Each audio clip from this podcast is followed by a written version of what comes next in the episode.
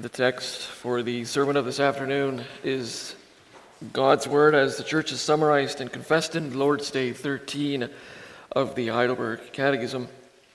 You find that on page 528 of your Book of Praise. Lord's Day 13.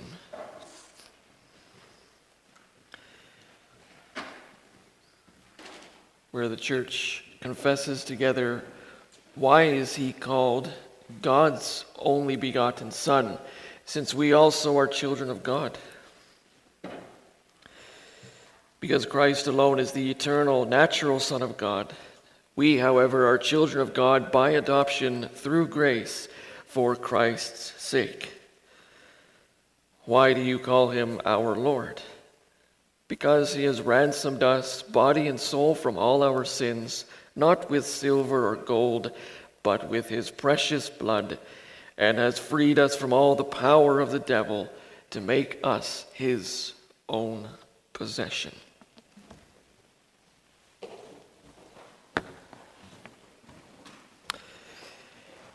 In response to the preaching of God's word, we'll sing together hymn 72, stanzas 1 through 5. Beloved, congregation of our Lord Jesus Christ, have you ever wondered why the authors of the Apostles' Creed chose the names and the titles that they did for our Savior? There are over 80 different titles and names that Scripture attaches to him. Yet with our creed, we confess a mere four Jesus Christ, God's only begotten Son and our Lord. But what was it that made our fathers in the faith decide on these particular names and titles? Why did they not instead select or add Son of Man? That's the title our Lord used most often to describe himself throughout his ministry. Or why not the Son of David or the Lamb of God? These have a lot of rich Old Testament meaning. Well, our creed focuses on these particular four names and titles of our Redeemer for a very good reason. In the creed of the church, it is not the theologian speaking, teasing out every last fine point of doctrine. No, here with the church Catholic, the brother or sister in the pew speaks, I believe and what you confess here are the weightiest of matters. Yes, the matters of everlasting consequence for you. So, those four names and titles, those and not others, were chosen because each of those has, in particular, everlasting consequence for you who confess. Yes, each says something unique about your eternal redemption earned by your Redeemer. Our catechism catches all this very well with that title God the Son and our redemption. So, in other words, the believer's glorious redemption lies in knowing and confessing Jesus Christ, God's only begotten Son, our Lord. That's then the focus this afternoon in God's Word, which I'm going to pro- proclaim to you in this way. Our glorious redemption is in God's only begotten Son, our Lord. We'll see that this redemption is from Him, through Him, and to Him. So, first, we see that this redemption is from Him. We need to know what the Bible means when it calls Christ God's only begotten Son. I think of Jesus' own words in John 3, verse 16, for example. it depends on what translation you have. The ESV says, For God so loved the world that he gave his only Son. But if you have a New King James, which we do here, you read instead, For God so loved the world that he gave his only begotten Son. Which at the end of the day is the better translation. For Scripture teaches us, after all, that our Savior is not God's only Son. What comes to mind, for example, is the genealogy at the end of Luke 3. Luke begins the record with Jesus, son of Joseph, and he goes all the way back to the beginning to Adam, son of God, it says. So it's that word begotten that tells us how Christ is a different son. To attempt to understand its meaning, we need to consider the family unit. In families, there are two ways in which we receive children. The more common is that children are born into the family. Less commonly, parents adopt a child. And sometimes you find that those families with adopted children also have children born into the family. And with respect to the children born into the family, we consider them to be begotten by their parents. The verb beget means to father a child. Now, it certainly happens that adopted children can take on some of the traits and characteristics of their parents.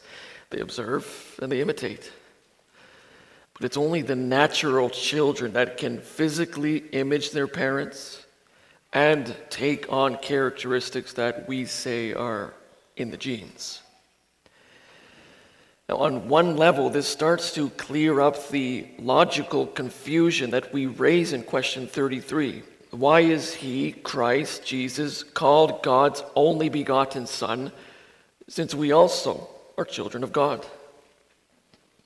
That phrase, only begotten, puts God's family into our minds and tells us that while God has more than one child, he has innumerable sons and daughters, there is only one who alone is God's natural son. Still, at another level, this begs some more questions.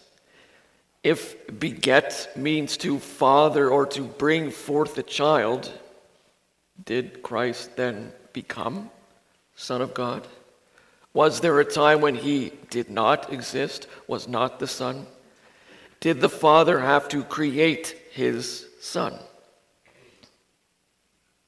And we know the answer to that. So perhaps you might like our creed today to use a different, more modern word than begotten. That might, might clear up any confusion. Maybe we should change it to God's unique Son.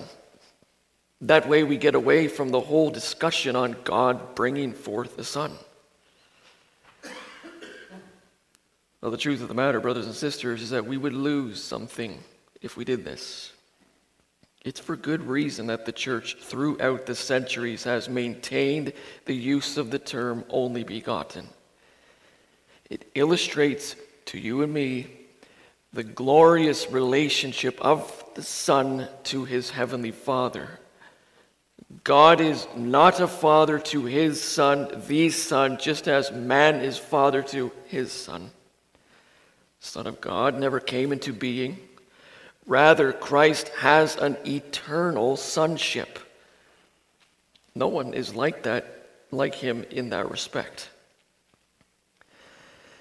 And as human parents beget their nature to their natural human children, so God the Father begets his nature to his Son. So that term begotten not only emphasizes that Christ is God's only natural Son, natural. It also emphasizes the natureness, the likeness between Father and Son. Of all God's children, only His begotten Son is eternal and natural Son of God. In other words, like true Father, like true Son. As we or rather, I should say differently, like Father, true God, like Son, true God. As we confess in the Apostle Nicene Creed, rather, Christ is God of God, light of light, true God of true God, begotten, not made, of one substance with the Father. And that means that whatever attributes, characteristics apply to God the Father also apply to Christ. He is in very nature God. Paul writes that way in 2 uh, Philippians 2, verse 6, rather. And God's nature and attributes are summarized for you and me in the Belgic Confession, Article 1.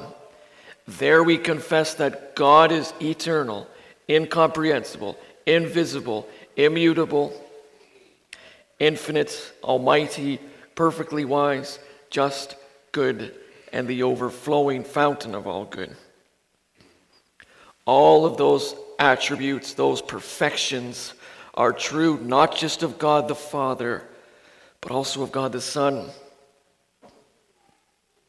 as God's only begotten Son. Christ is true God in every which way. And that sets him apart from us, adopted children. We will never share in the divinity of Christ. We remain human beings for all of eternity. And so, by this eternal and natural sonship, Christ enjoys similarities with the Father as the only begotten Son of God. Brothers and sisters, our salvation stands or falls with this very truth. For if the Lord Jesus is not God's only begotten Son, that he cannot be our Savior. It's because of his relationship to his Father that he's able to save us from our sins. Our redemption is from him because he is our God. It's only we confess by the power of his divine nature that he could bear in his human nature the wrath of God against the sin of the whole human race and thereby redeem us. No child conceived by father and mother could do all that. We have to confess who our Savior is as our God from whom comes our redemption. And we have to know, brothers and sisters, what, that, what our confession means. For we have people knocking on our doors who call themselves Jehovah's Witnesses or Mormons. We want to give them the truth of our faith, the truth of the Scriptures, for the sake of their redemption. They deny what Scripture says about Christ Jesus. Mormons say Jesus is divine but only in a derivative sense, a derived sense. He's not the eternal or the natural Son of God. Rather, he derived, he inherited powers of divinity from his Father. That's not true. It's not what the Catechism, nor the Creed, nor the Scriptures say or mean when they call Christ God's only begotten Son. Instead, they all say the same Jesus is the eternal and the natural Son of God. We read from the Gospel according to John. John repeatedly shows in his writings that Jesus is God's only begotten Son. That's really the focus of his whole gospel account, actually, that salvation is ours only when we confess Christ as the eternal, natural Son of God. It's already there in the prologue, very first words. In the beginning was the Word, and the Word was with God, and the Word was God. He was in the beginning with God. Now, the Jehovah's Witnesses have changed this verse in their Bible. They have to, because the clear teaching of this passage is that Jesus is God, something they deny. And they make a whole translation issue out of it, which really doesn't hold any water. And then at the end of John, John 20, verse 31, we read, and these things, his whole gospel account, these things are written that you may believe that Jesus is the Christ, the Son of God, and that by believing you may have life in his name. The name, the confession of God's only begotten Son is what gives you life. That's what the Bible says. We read from John 5, where Jesus himself makes the claim. Verse 21 For as the Father raises the dead and gives life to them, even so the Son gives life to whom he will. For the Father judges no one, but he's committed all judgment to the Son, that all should honor the Son just as they honor the Father. He who does not honor the Son does not honor the Father who sent him. In other words, the one who doesn't revere me, honor me, believe me, doesn't honor the Father who sent me, with whom I share identity. What we owe to the Father, we owe to the Son just as well. We have to believe this. For after explaining just who he is, Christ then says in John 5:24, "Most assuredly I say to you, he who hears my word, that is he who gives heed to my teaching about who I am, and believes in him who sent me has everlasting life and shall not come into judgment, but has passed from death to life." Most assuredly, I say to you, the hour is coming and now is when the dead will hear the voice of the Son of God, and those who hear will live. Hearing the voice of the Son of God, heeding that voice is essential. There is life, there is salvation for those who hear and who heed and confess because that voice is the very voice of God Himself. Christ is the natural, eternal Son of God who can claim divine power and authority. He has what is needed to redeem us, to raise us from the dead and give us life, because He's God. Our redemption comes from Him, God's only begotten Son. And at the same time, Christ's sonship also has meaning for our sonship. That's our second point, where we see that our redemption is through him.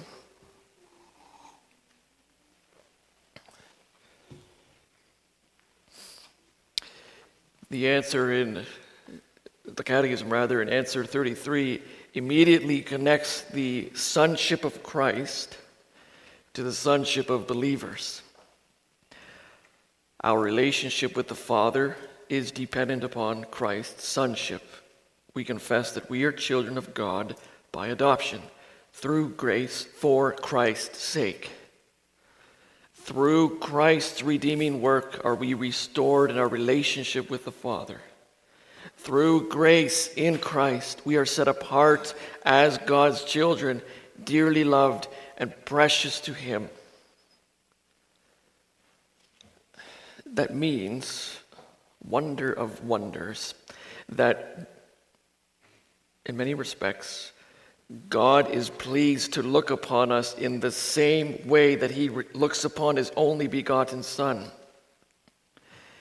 Even though Christ is eternal and natural, and we are adopted. That makes no difference in Father's eyes. It's how it ought to be in a human family. Parents may not have favorites in how they look upon their children. All are to be regarded equally as sons and daughters, natural or adopted. It's the same way with the Lord.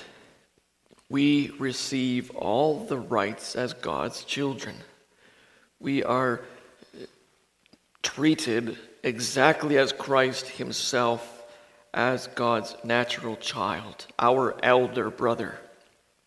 We have redemption through that brother. Oh, how precious and how comforting is our confession when it mentions that word, adoption, that stands for the truth of God's grace towards us. For we know full well what all happened in paradise. Because of Adam's sin, we are by nature children of wrath. By nature, we're not God's children, whereas Christ by nature is God's Son. we sinned. We lost that title, sons of God. We no longer bore God's image. Instead, we bore the image of Satan. We became children of the devil. John 8, verse 44. Well, the only way, therefore, by which we may be made children of God is by adoption. A reading from Galatians makes this very clear. Paul reminds us of what we were in our unregenerate state. Chapter 4, verse 3 Even so, we, when we were children, were in bondage under the elements of the world. We forfeited our rights as children of God. Then a transformation happened Christmas. When the fullness of the time had come, God sent forth his Son, born of a woman, born under the law, to redeem those who were under the law, that we might receive adoption as sons. Christ came to pay the price for our sins in order to restore us to the position of sons to turn us from a bunch of rebellious nobodies into a family of somebodies by grace, from enemies of God into children of God.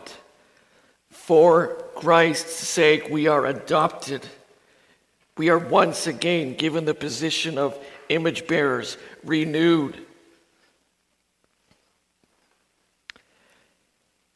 Yes, so true is this that the scriptures even speak about believers as those who are born of God.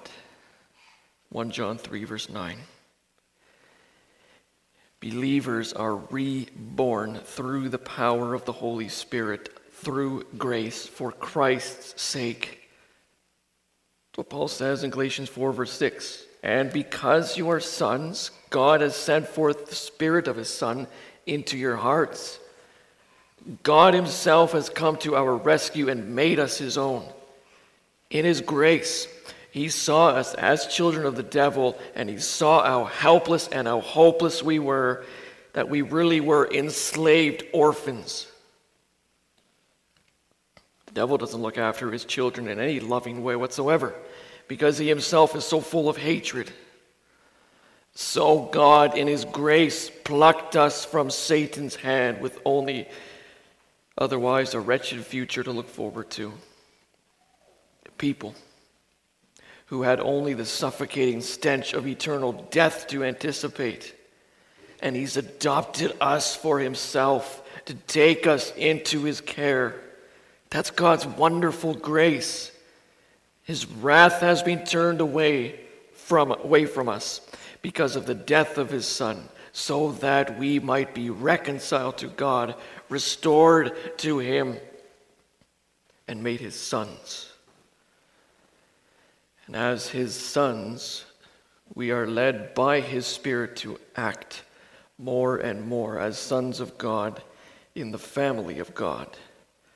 Our redemption truly comes through Christ and brings all sorts of precious wealth with it. Consider just our status. Before, we were slaves to sin, but now we've made, been made sons and daughters of our Father in heaven. Our adoption has brought us into a new legal, brought us a new legal standing. Because Christ was the obedient Son, for his sake, as we confess, many privileges are granted to me a sinful child, as if I myself had rendered all the obedience which Christ has done for me. And the one adopted by God as his child receives all the rights of Christ, God's own Son. All that is his is ours. Same Father, same righteousness, same eternal prospects. For by faith in Christ, we know we share not only in his benefits in this life, in this life, but also in the life to come. God's children who live by faith have a marvelous for, uh, future to look forward to. Galatians 4, verse 7, Paul writes that since we are God's adopted children, our status is not even only as sons, but also heirs. God, an heir is someone who inherits something. Our Heavenly Father has a glorious inheritance in store for us. God promises everlasting life to his children. And by faith, we may look forward to living with Christ on the new earth. That's the wonderful, privileged inheritance in store for all who are truly children of God. That indeed, how wealthy are God's adopted children, and what riches we may look forward to as we receive, as we are heirs to God's promises by faith in Christ. So we come to our final point where we see redemption is to Christ.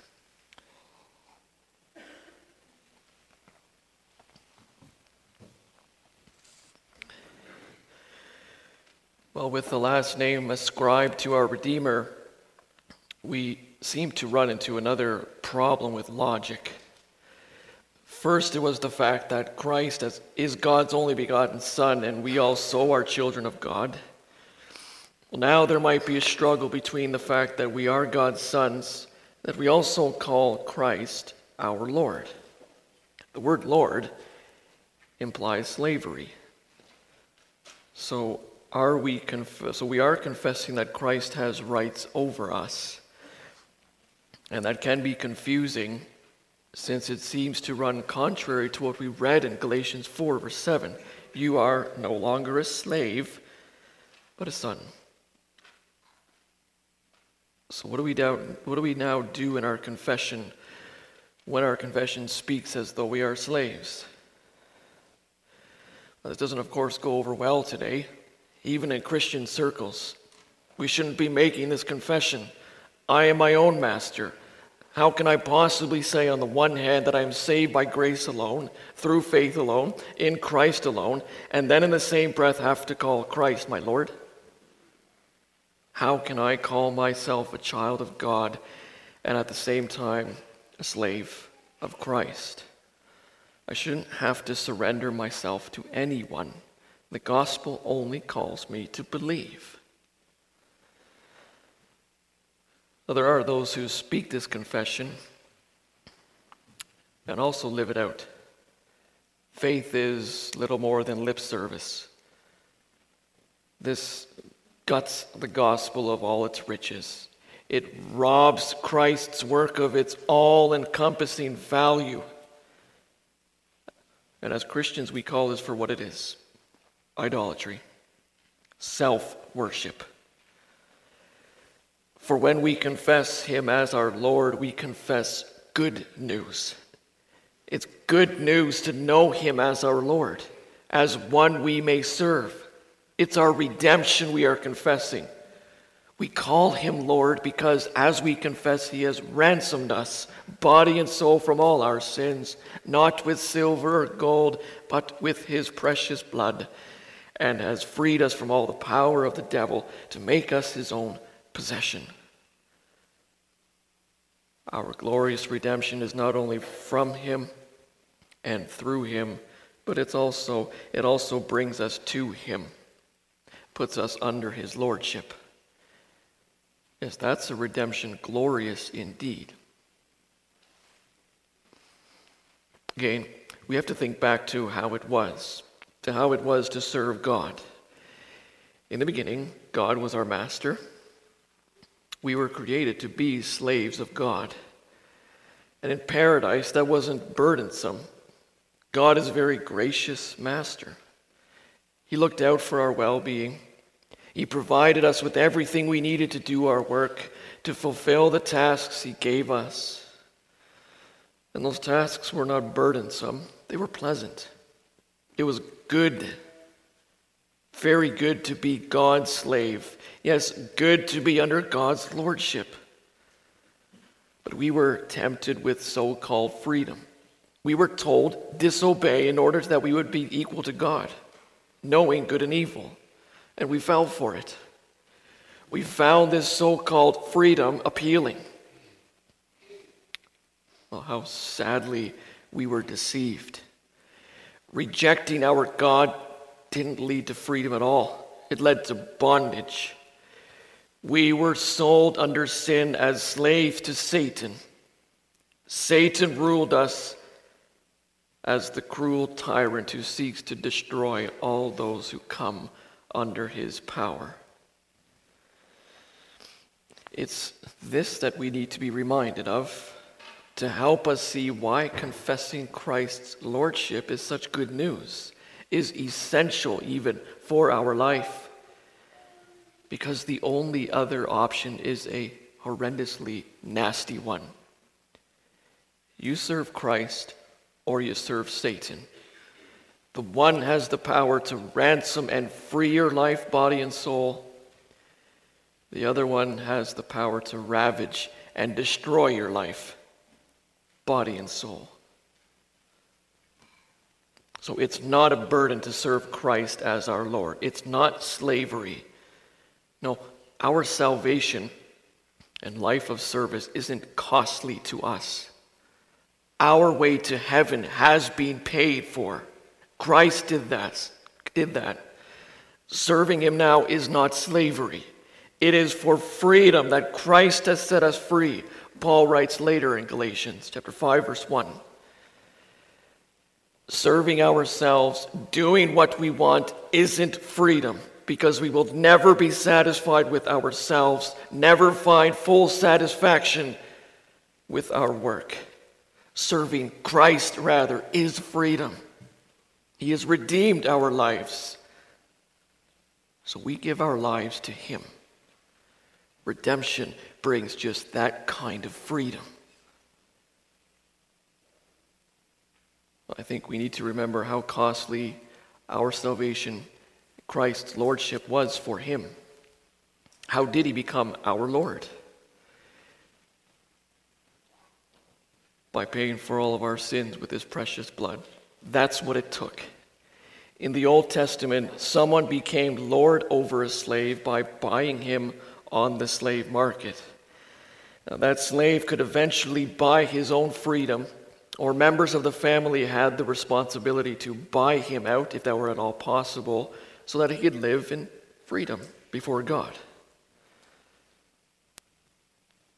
But as far as sinners before the face of God, no amount of money, silver, or gold could do the trick. Ransom money was out of the question. God's justice demanded that sin be redeemed by bloodshed. And that's what God's Son did. He entered into death for us. He shed his precious blood and precious in our confession means costly.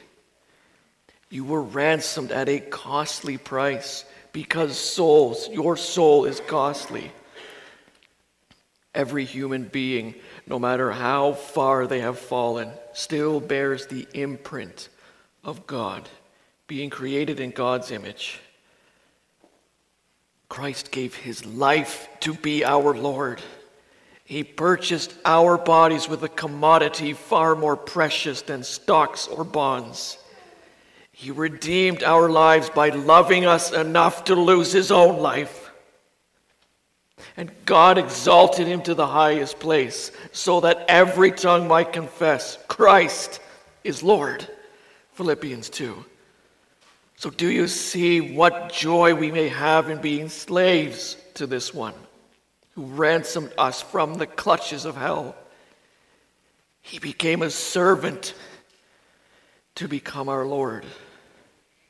What wealth, riches his lordship means for us. We gladly surrender our rights to him. Brothers and sisters, Christ has a very special status as God's Son and our Lord. It's what fills you and me with great comfort. The comfort we heard of this morning, both in life and in death. Our identity lies in our Redeemer. We depend upon Him to present us to the Father as sons and daughters. And we depend upon him to protect us from the devil and to give us life, abundant life already now. So in him, in Christ, every way imaginable, we find our glorious redemption. So live as blessed children and heirs and slaves by the grace that is yours in Christ.